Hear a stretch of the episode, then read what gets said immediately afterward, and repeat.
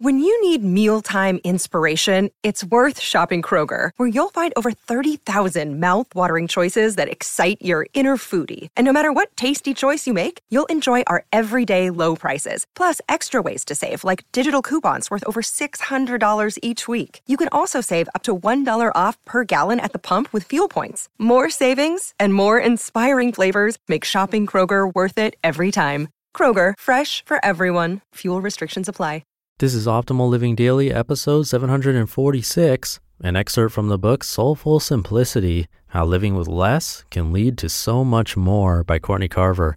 And I'm your very own personal narrator, Justin Malik, reading to you from some amazing blogs and books to help you optimize your life.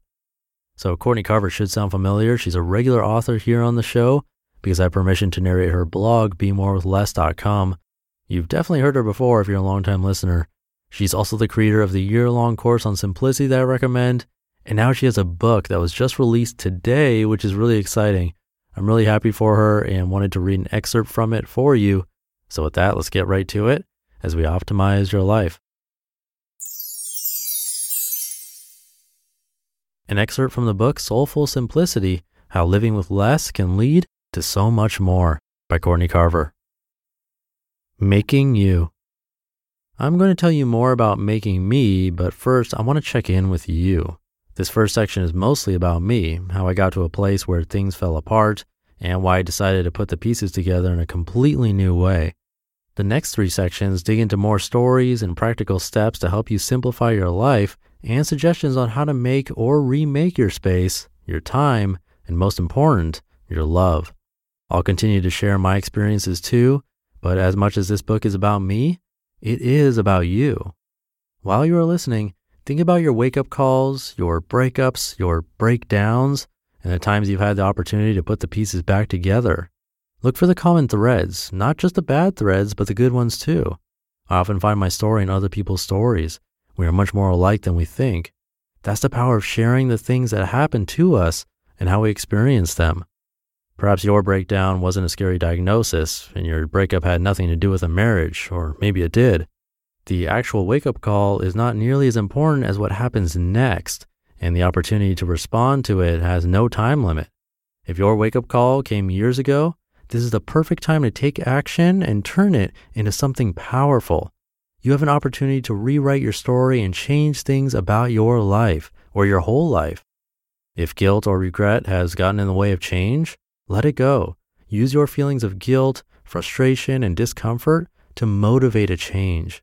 Make a change to encourage more health, peace, and love in your life. Make a change and do what is best for you. It's been more than a decade since I answered my wake up call and began to radically, but very slowly, change my life. I changed my diet, paid off my debt, decluttered my home until there were empty rooms, cleaned out my closet, quit my job, created work I love, downsized from a big house to a small apartment, deepened my relationships, owned my introvertedness, became soul centered, and took my life back. I didn't plan to make all of these changes, but each one inspired and encouraged the next.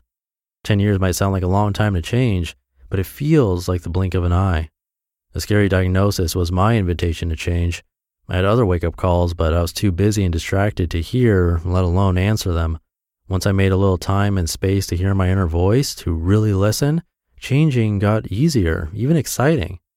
As my inner voice became easier to hear, I was able to connect with my heart and gain more clarity about what I really wanted in my life. Maybe this is your wake up call. My wake up call was a phone call from my neurologist's office telling me I had multiple sclerosis. I didn't need someone to tell me I was sick to know I was. I knew things weren't right, but it felt easier to just keep going.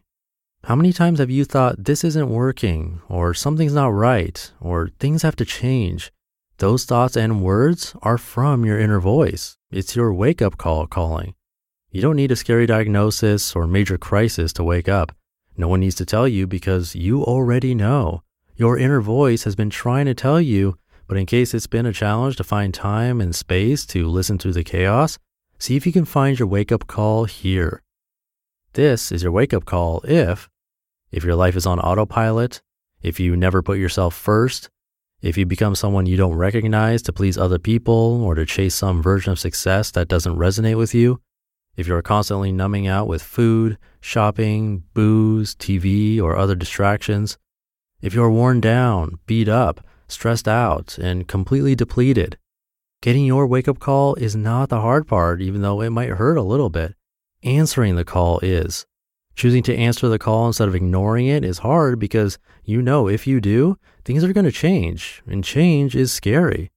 That said, ignoring your call is worse, especially once you know it's time to change. So often we want to jump into action.